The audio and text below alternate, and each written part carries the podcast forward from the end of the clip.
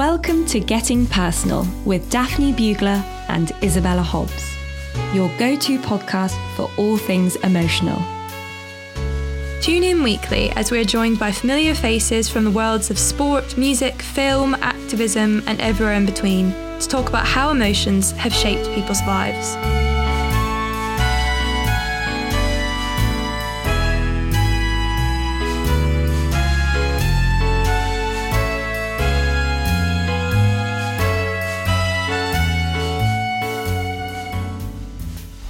Hello, Hello. and welcome to our very first episode of Getting Personal with Daphne Bugler and Isabella Hobbs. Daphne, I can't believe this is our first episode. I'm so excited. Isabella, why don't you tell us who our very first guest is? Our guest today is a television presenter and journalist. You'll recognise him from BBC Sports coverage of Formula One Grand Prix, presenting BT Sport Football, and covering the 2008 Beijing and 2012 London Olympics. You might even remember him presenting CBBC's Bamzooki from 2004 to 2006.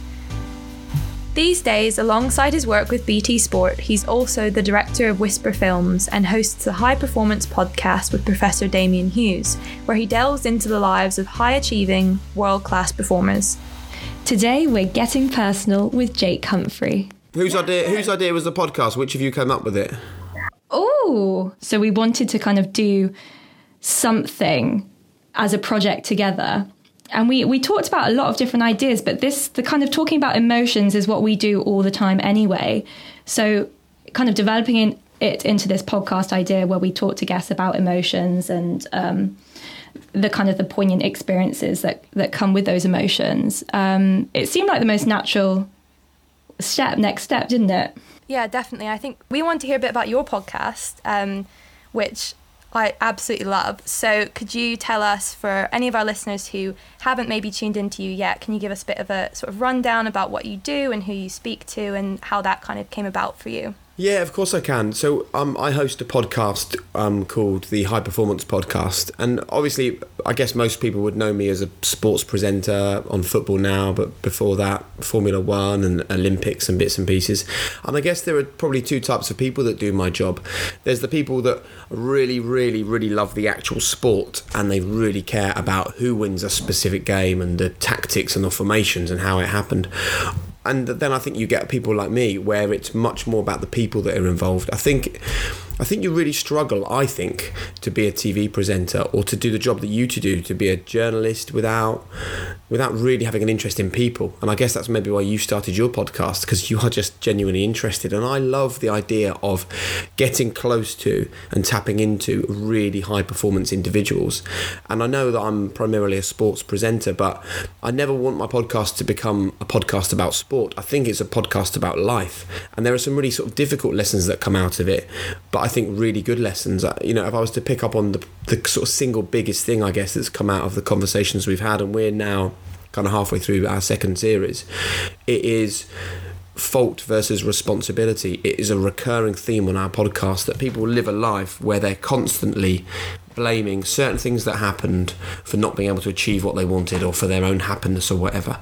And high achieving people have ignored the blame game. It doesn't matter where the fault lies, it's still their responsibility to deal with it. And we're talking about like really serious stuff, you know, a physical disability, a personal trauma, um, financial problems, mental health problems, all of these things that, of course, are not someone's fault. But what you often find from talking to these individuals who've achieved so much is that they've they've said, yeah, of course, it's not my fault to deal with those shitty things that come our way but it is my responsibility to deal with it. Definitely, I get what you're saying about like being so interested in people. And one thing we'd like to talk to you about, I think we kind of we're running through our guests through conversation about all the emotions from fear, um, anger, love, happiness, and sadness. Those like the core ones we've pulled out. So something I'm really interested with you and what you do and how it's such a high pressure environment that you work in. I can just only imagine the first time that you did a you know national broadcast or that you were on live TV. What was that kind of sensation like for you?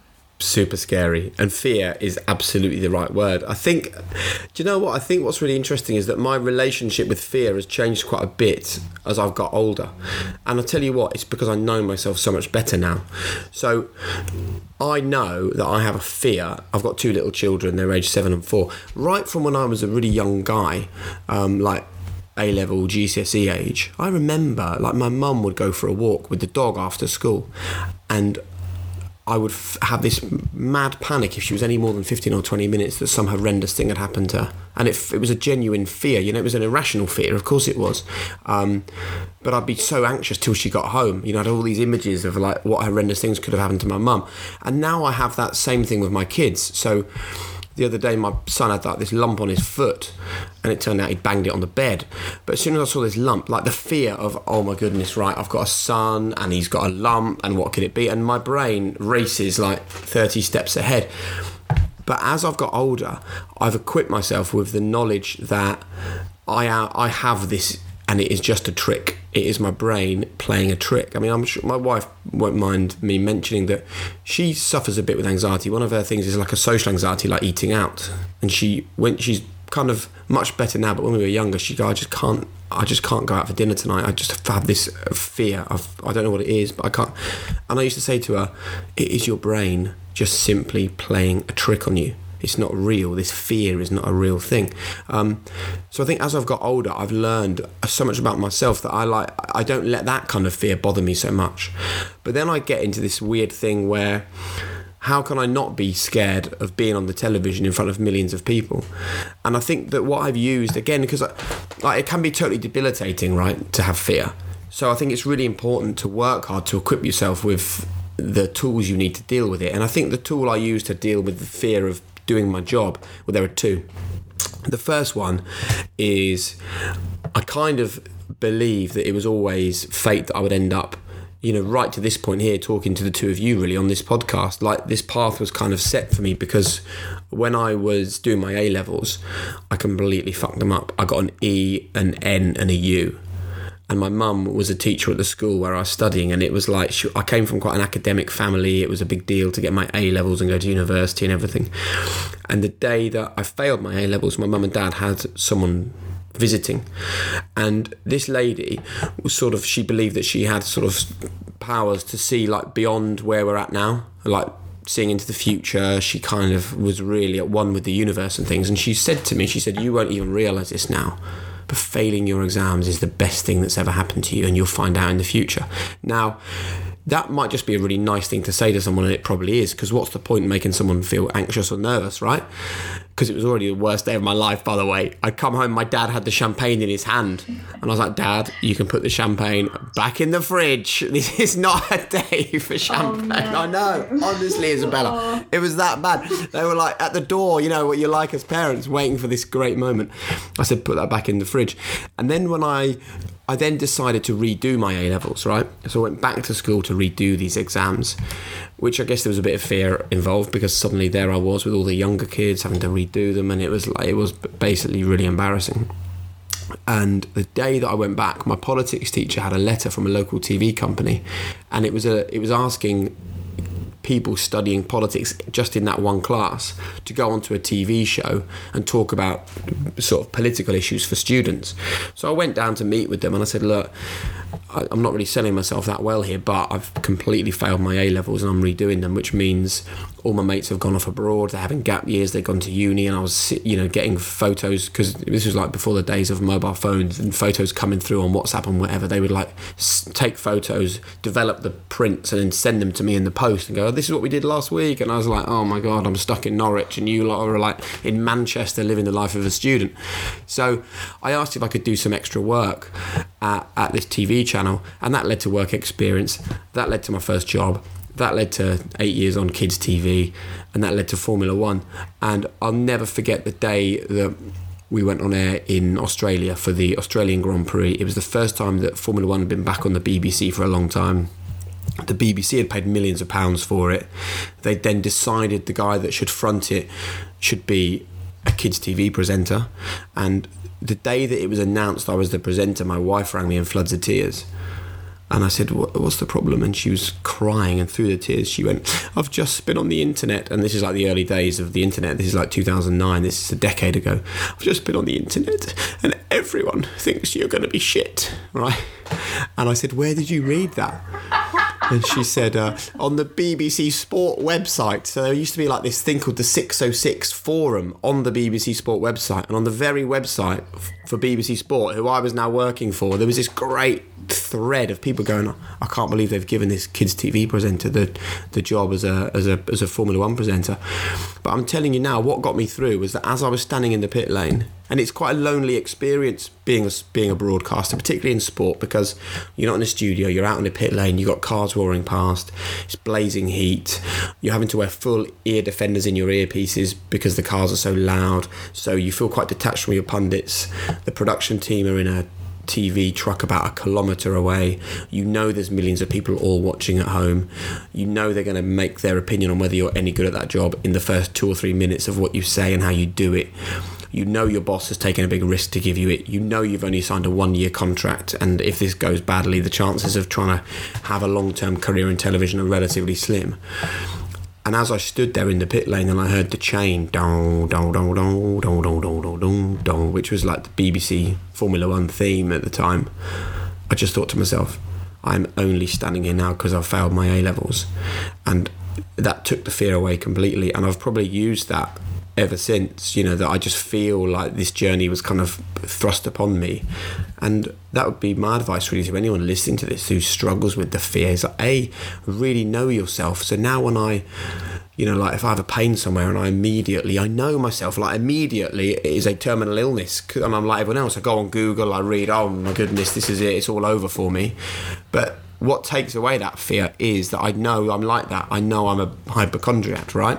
And equally in my job, I know that I only got there because things worked in my favour. And having those skills to kind of take away fear, for me anyway, is a really sort of vital part of how I live, I think.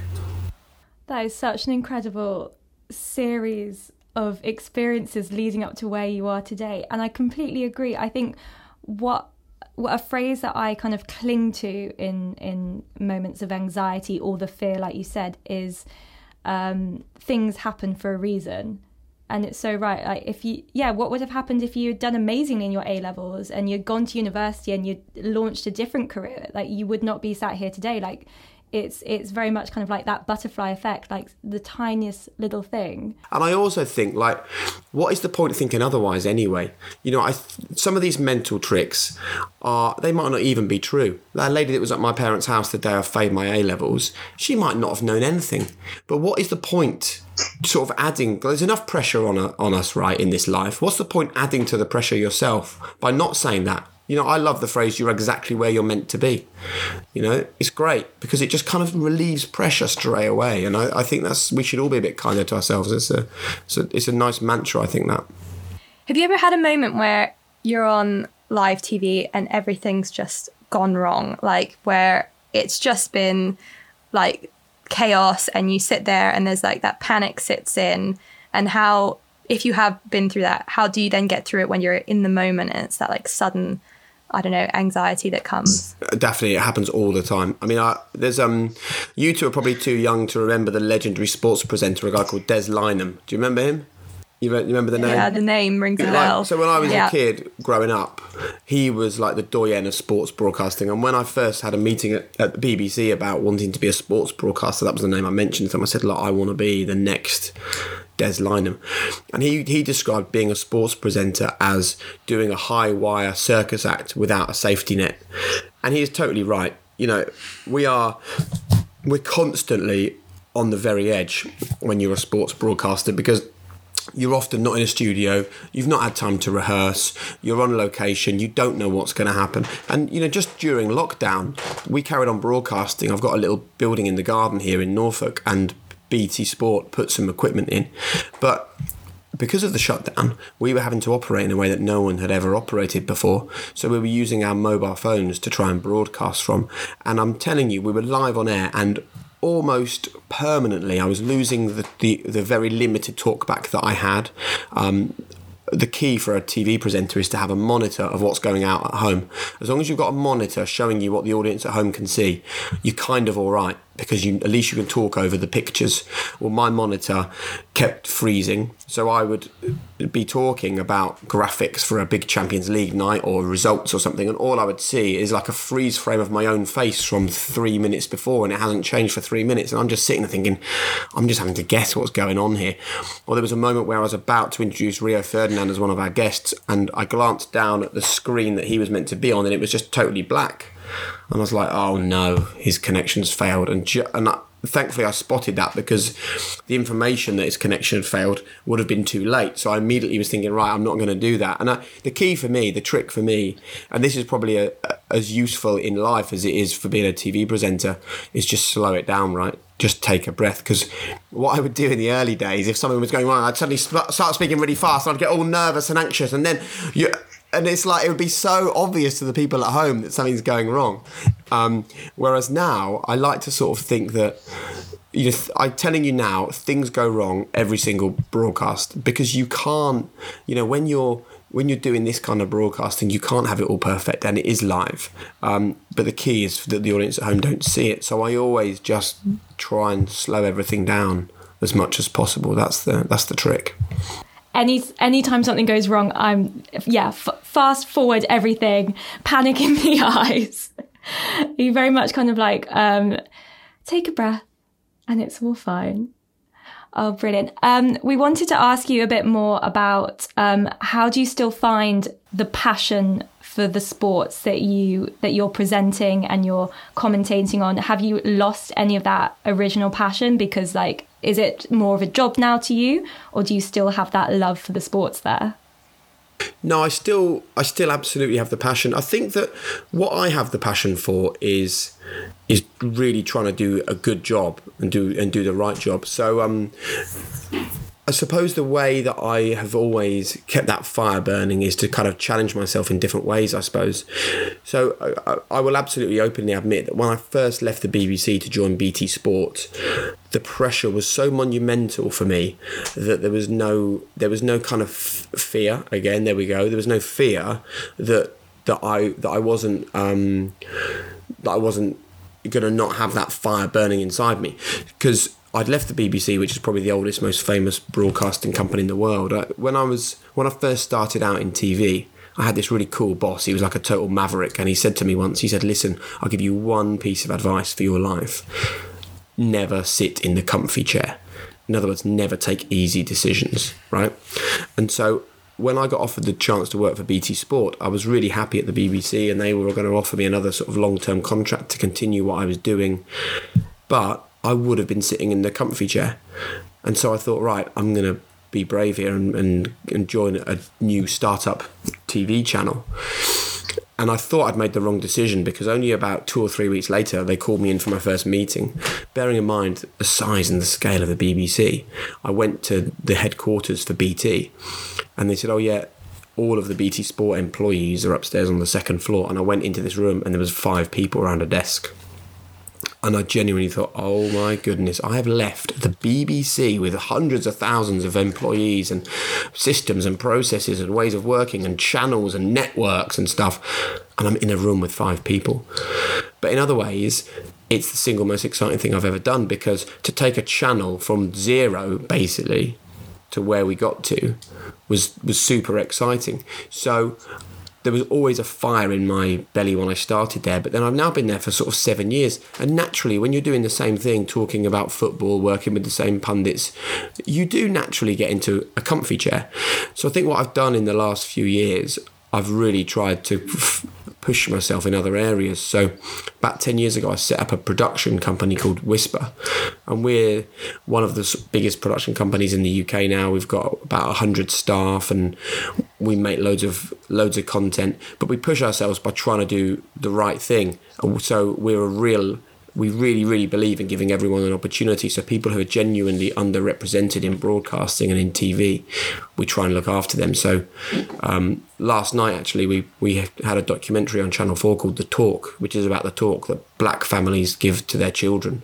You know, for for the three of us, it's probably a slightly different talk about oh, you know, look after yourself on nights out. If you're a if you're a, you know a young black kid, you have to be told, sadly, at some point by your parents that life's going to be harder for you because of the color of your skin. And we we felt it was a really important documentary to make. So we it's the first time ever that a production company have funded co-funded a documentary with a UK broadcaster just because we were so desperate to make sure that story got told. And I think I think we'd all agree in, at the moment we're in a really interesting climate and a really important phase of the the the black movement for for white people as well as black people. I think for black people they just want equality and they deserve it. For us, it's about education. And last night was a sort of real education for me just watching that show.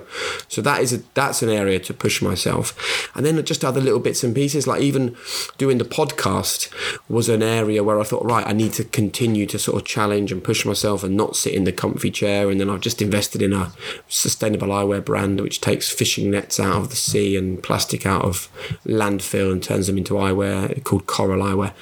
So I guess I've kind of diversified really, where there was a time where just being a TV presenter was so bloody difficult and I was so on the edge. And I remember when I first started Formula One, I'd be exhausted at the end of a weekend just from doing the broadcasting. And as I've got older and got used to that job, I think it's allowed me to push into other areas, which is quite exciting. And that's why I, I struggle a bit with people when they get to my age. I'm now 41, almost 42, and they start saying, oh, you know, you need to sort of slow down and settle down and whatever for me, it kind of feels like the total opposite. I f- I don't know whether either of you have seen Hamilton on the West End stage, but Alexander Hamilton sings a song where he says, "There's a million things." It. isn't it amazing? Like, oh my goodness, I just I would play those songs in the car all the time. But you know when, so.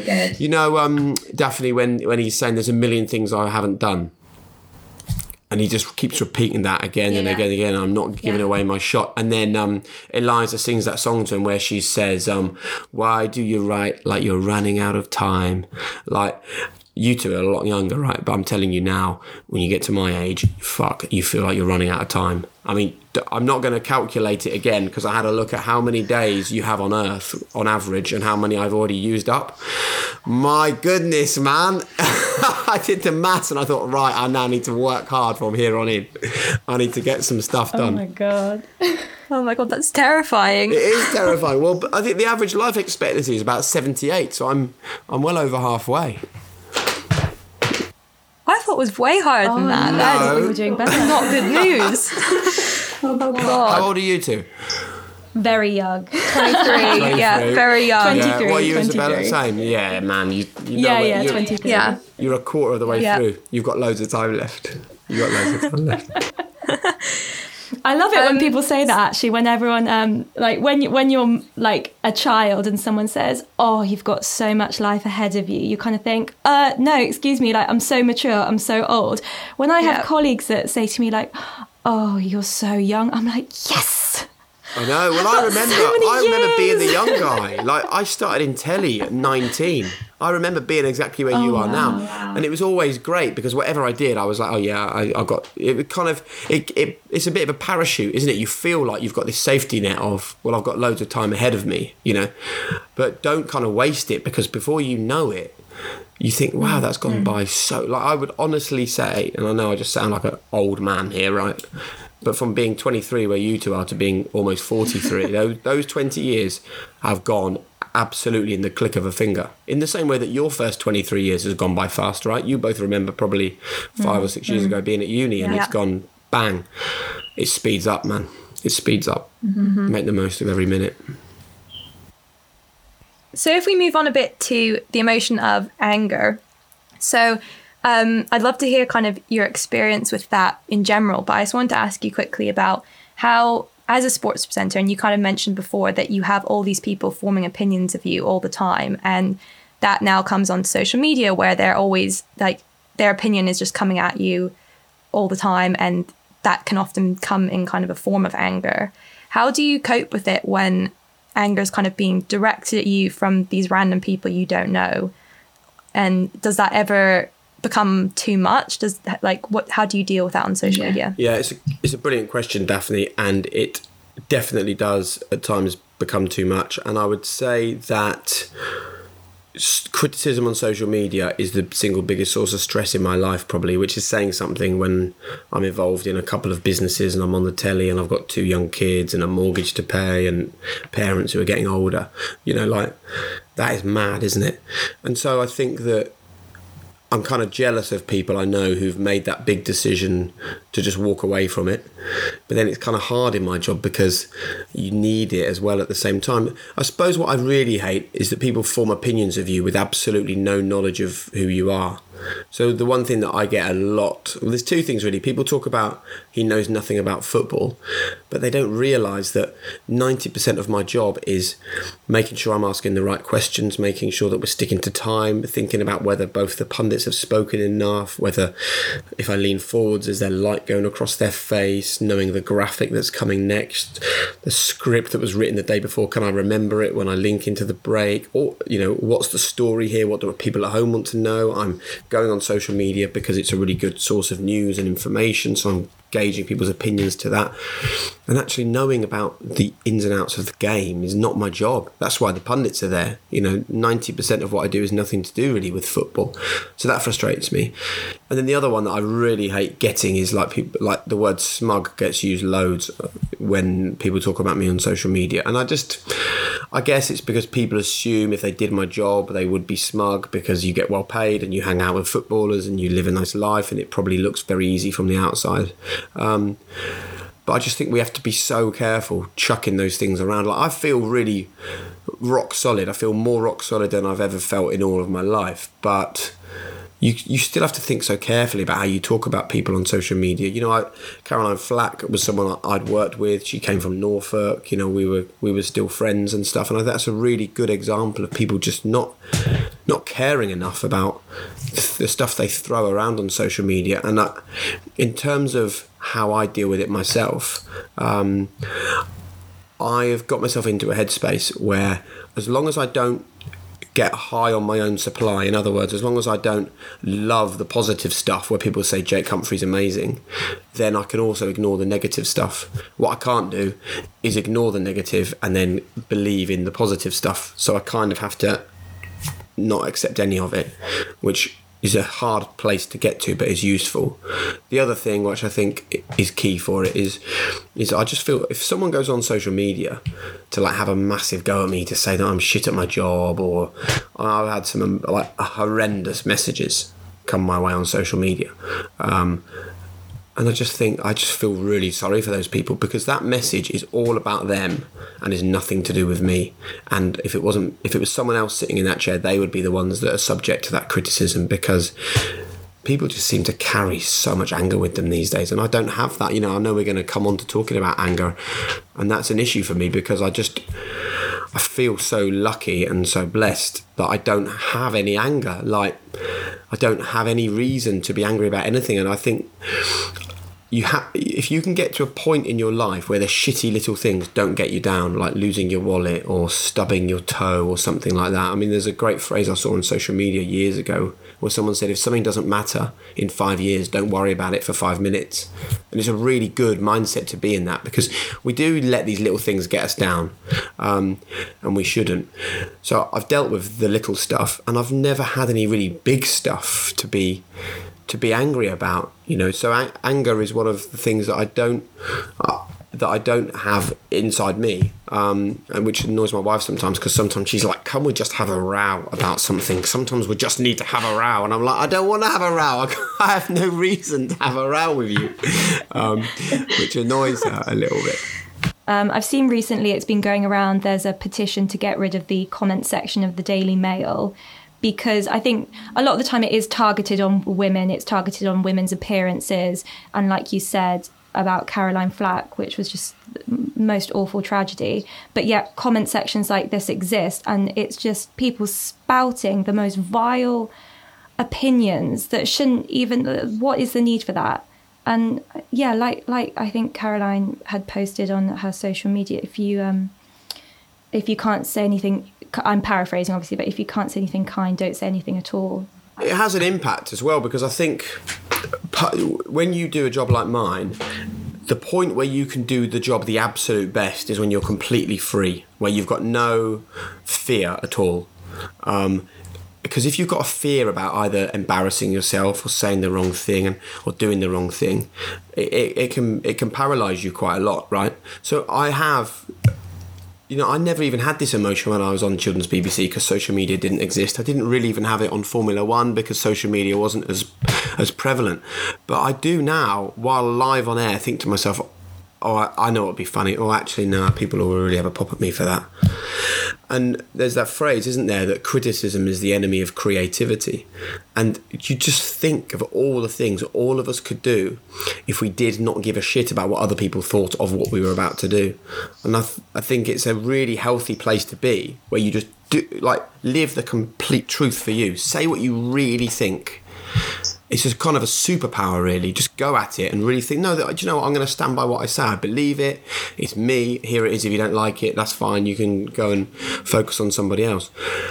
that's a really great place to be, but it's so bloody hard to get there now with social media. Really, really difficult. And you, you have to be really strong to ignore it for too long. But removing the comment section is from something like the Daily Mail is a is a good idea. It's it's a sad indictment though. You know, I I'm not a fan of the Daily Mail, but I don't blame the Daily Mail for that. I blame human beings. Why do we feel the need to drag each other down? It's so sad, isn't it? And that was a you know another reason really for us to do our high performance podcast. We just want to celebrate people. There's not enough of that. It's all about fucking catching people out now and trying to make yourself feel good by bringing them down. Horrible, horrible. Yeah, I think it's so true as well. The idea that if, like, kind of linking into happiness, that that kind of now has to come from ourselves rather than we can't really be seeking that so much from the people. Like, you can seek it from people around you, but often when we're faced with so much negativity, you kind of have to find happiness in yourself first. So, just moving on to that idea of happiness, what does that look like to you? What kind of um, what has that meant to you, or how has that kind of emotion played a role in where you are today, and how have you gone about finding that emotion in your life? Yeah, I mean, I would say that I've had a really, really happy life. I think, like a lot of people, I've had moments of, I'd say I've, I've had a period of unhappiness and then a few kind of periods of, of tragedy, which are kind of a shorter lived period of unhappiness, really. Like, I was bullied at school. Um, and ended up having to change schools because of that. And that was that was shitty because it was kind of relentless and constant. And I think in those days, you know, we're going back here to like the late 1980s, the early 1990s. They weren't very well equipped for dealing with that stuff in those days. So I remember um, my mum and dad writing to the school to say, "Look, our son's really unhappy because there's a gang of lads that are bullying him every day." So they had a, we used to have an all school assembly on a Friday, and the head of year thought it was a really really good idea to make me stand up in the assembly. So I'm so we've got the whole school from like year seven to year eleven to the A level students, thousand five hundred kids, six hundred kids. He goes, "Could uh, Jake Humphrey stand up, please?" So I stand up in front of the whole school. Uh, Jake Humphrey is being bullied. Can you all stop bullying Jacob Humphrey? It's like, are you for real? Oh my goodness. Like, you can imagine the only thing that created, right? Was like, instead of that gang of lads knowing what was going on, the whole school knew what was going on. Um, and then you're just treated like an outcast by everyone, including like the year seven kids. They're like laughing at you. Like, Oh, awful. That was awful. That was, I would describe that as the only period in my life where I was actually unhappy. Um, and then I had a, I've had a periods like my, sadly, my grandma committed suicide when I was a little bit older. I was about 16 years old. That's a very difficult emotion to deal with when you're an early teen because a grandparent, and I know that because of my kids, obviously, you've got all four of theirs still, luckily. They are like a rock solid part of your life because they're not your parents and they're so knowing and they're so wise and you can have a really different relationship with them. And also they feel kind of invincible because they're like cuddly old people. They're not fragile young people who've got issues and problems. You know they're you just think they're totally rock solid and they're and they're going to be there forever. So for your grandma who was always a very happy person to do that it was like fuck that shit can happen in this life. Wow that is how painful life can get. Um, and obviously for my dad, her her son, that was a really sort of a difficult period for quite a long time. Um, and then I've had a couple of friends of a similar age to me who've passed away, and that's also hard. But then in some ways, when that happens, it, rem- it is actually a reminder of how fragile life is and that you do have to just nail every single day. And now I would say that I'm the happiest I've ever been. You know, I actually I actually look back on that that early period of being bullied, um, and and I'm kind of weirdly glad it happened because I think that it it, it like we don't have enough resilience. I don't think in in life anymore, and I, it's a real it's a real sort of issue for me as a parent. I want to create a couple of young children who really understand what struggle is about. Because the one thing I've had to do on the journey from living in a little village in Norwich to being on the TV is like it has been a struggle you know, I think sometimes people look at me and think, "All oh, right, um, white middle class male, very, you must have had a very easy path." And I think that in many ways, yes, the color of my skin, the solid rock rock solid family foundations that I've had um, definitely made things easier for me. But I still had to kind of scrap from a little village and, and, and get to the top of the TV industry, which which wasn't easy and that struggle and that that resilience is a really healthy thing to have because I think that these days people start on a path and you almost have to accept that on whatever path you choose there are going to be difficult times right um, and as soon as you hit a bump in the road I think a lot of people now think, oh well, it was the wrong path. This wasn't for me. I'll go a different route. But it's like, no, that is this is the perfect place for you to be. This is exactly what you should be doing. But you've got to expect challenges. You've got to expect difficult things, and you've got to have the ability to overcome those. So I think that early early experience of being bullied probably has added to my happiness now because it's made me realize that you do get these these times in your life where whether it's a short bump in the road and a little sort of getting knocked off or a really sort of long period where things feel like they're never going to end um, they're not bad things to experience. Daphne and i have talked a lot um, in the past about finding happiness in the small things because looking for ha- happiness and finding joy when you're in your dark moments, when you're having your blue days. And we've been talking about finding it in the in the tiniest, most mundane things, like um, making that perfect cup of coffee in the morning or like when the sun I, have just had like typhoons in hong kong for the past like five days and my window is leaking and i haven't seen any blue skies for a very long time. And today finally i literally shrieked because i could see some blue sky and that gave me such a burst of like that little happiness bubble. Um, so we would like to know what are kind of what are your little tiny bubbles of happiness that you see daily um, that are just like the tiny things in the most mundane situations? Yeah. Um, well, the first one is my kids because one of the great things about having young children is that they are so excited about everything. Find a spider in the kitchen, their morning is made. Get a pot, get some grass from outside, get some mud, get a pot of water, try to feed the spider, I'm not sure it wants to drink a pot of water at eight o'clock in the morning. But like the the absolute lust for life is is brilliant with young kids. And when I think about the tiny mundane things, it's something that I think maybe a lot of parents miss. Right, is that we've already spoken about Hamilton and that that phrase running out of time. My kids run everywhere. It's like they're constantly in a rush to get to the next exciting thing. So I'm now sitting in my study. If I called my daughter, for, like Florence, just pop and say hello, she wouldn't wander through like all a bit bedraggled and a bit exhausted and uh, thinking about what else is coming the rest of the day. It's like, oh, Dad wants me, and she'd come running, like burst into the room. You'd get a cuddle, and then I'd say, "Go and find your brother." off she I miss that. I miss having that energy. Man, yeah. that is the running thing, upstairs. Energy, yes, you would yeah. only run upstairs. You would never walk upstairs holding onto the banister. You would sprint those stairs. Yep.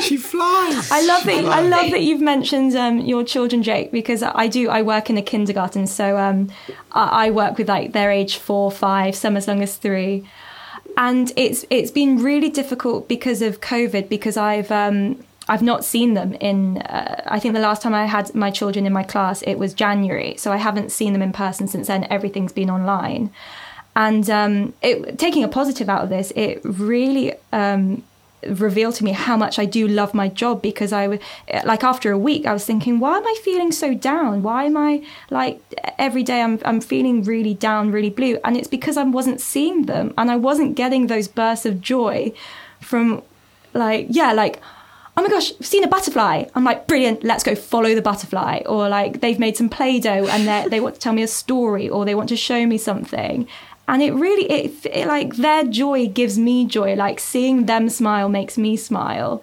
And i think definitely if if you can be around children you should do that as much as possible because they give you such zest for life. I, th- I think you're right. I think shutdown in, in that respect has been a really good thing actually. I think maybe it's kind of it's got us back into being at home with the family focusing on little things. Like i've i've had a lot of people being interviewed where they've said oh, you know, shutdown is, uh, has been great for me because it's the first time in 19 years that I've spent two months with my children. So obviously their children are 19 because on 20, maybe even older. And I'm thinking, that's not a brag. That's not a good brag. Like, what? Why I know it's not easy because we're all working and we're all busy, but spending time with your kids is like for me is the absolute fundamental. I mean, I work purely to do that. You know, I have I have one rule and one rule only, and it's that no matter what time I finish work and no matter where in the in the country I am when I finish work, I always, always, always will make sure that I come home to be with the children to do the school run the next morning, and that includes coming off air in Manchester at you know one o'clock in the morning and not getting home till six. I'll still wake up, do the school run, and then I will uh, then I'll go back to bed for a bit. But I think it's really important. You know, I think um, yeah, I think that is the that is key. The shutdown. Try and take the positives. If you can take the positives out of a global pandemic and a coronavirus shutdown for the last three months, which I think a lot of people have, I think that we can start taking the positives out of the other little bits in our lives. I really hope that we come out of this as st- stronger human beings. I mean, if you look at social media, it doesn't necessarily feel that way, but who knows? I, am an eternal optimist. That's an emotion we haven't talked about, by the way, which is probably the biggest part of my armory optimism. No matter how bad something's gone, no matter what has happened, there's always a new day and it always begins again, right? Mm. Here's a good one for you. Yeah. You have never been as wise as you are now, and you will never be this young again. So go outside and make the most of those two things.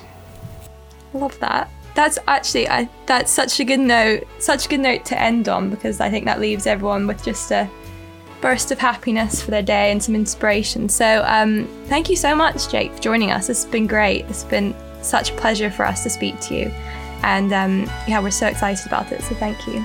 Thank you so much. No worries at all, and take care of yourselves.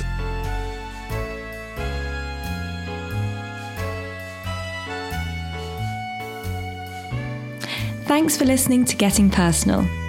Don't forget you can like and subscribe on Spotify, Apple Podcasts, or wherever you listen to your favourite podcasts. And give us a review and a rating, it helps other listeners find us in the charts. We'll see you next time.